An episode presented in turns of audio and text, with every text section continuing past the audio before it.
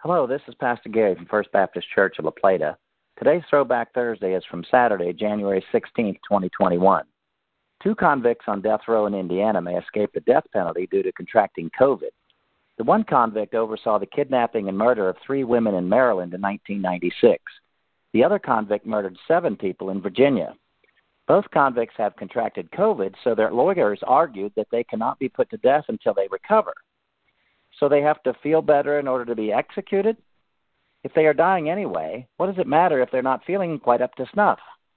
The concern is that due to COVID complications, the men may suffer some discomfort while being executed, resulting in cruel and unusual punishment forbidden in the Constitution. Were these men concerned about the comfort of their ten victims while they were being murdered?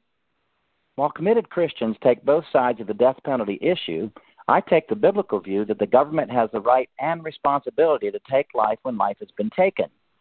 Old Testament references are too numerous to list, but Paul puts it this way in Romans 13:4, quote, "If thou do which is evil, be afraid, for he beareth not the sword in vain, for he is the minister of God, a revenger to execute wrath upon him that doeth evil."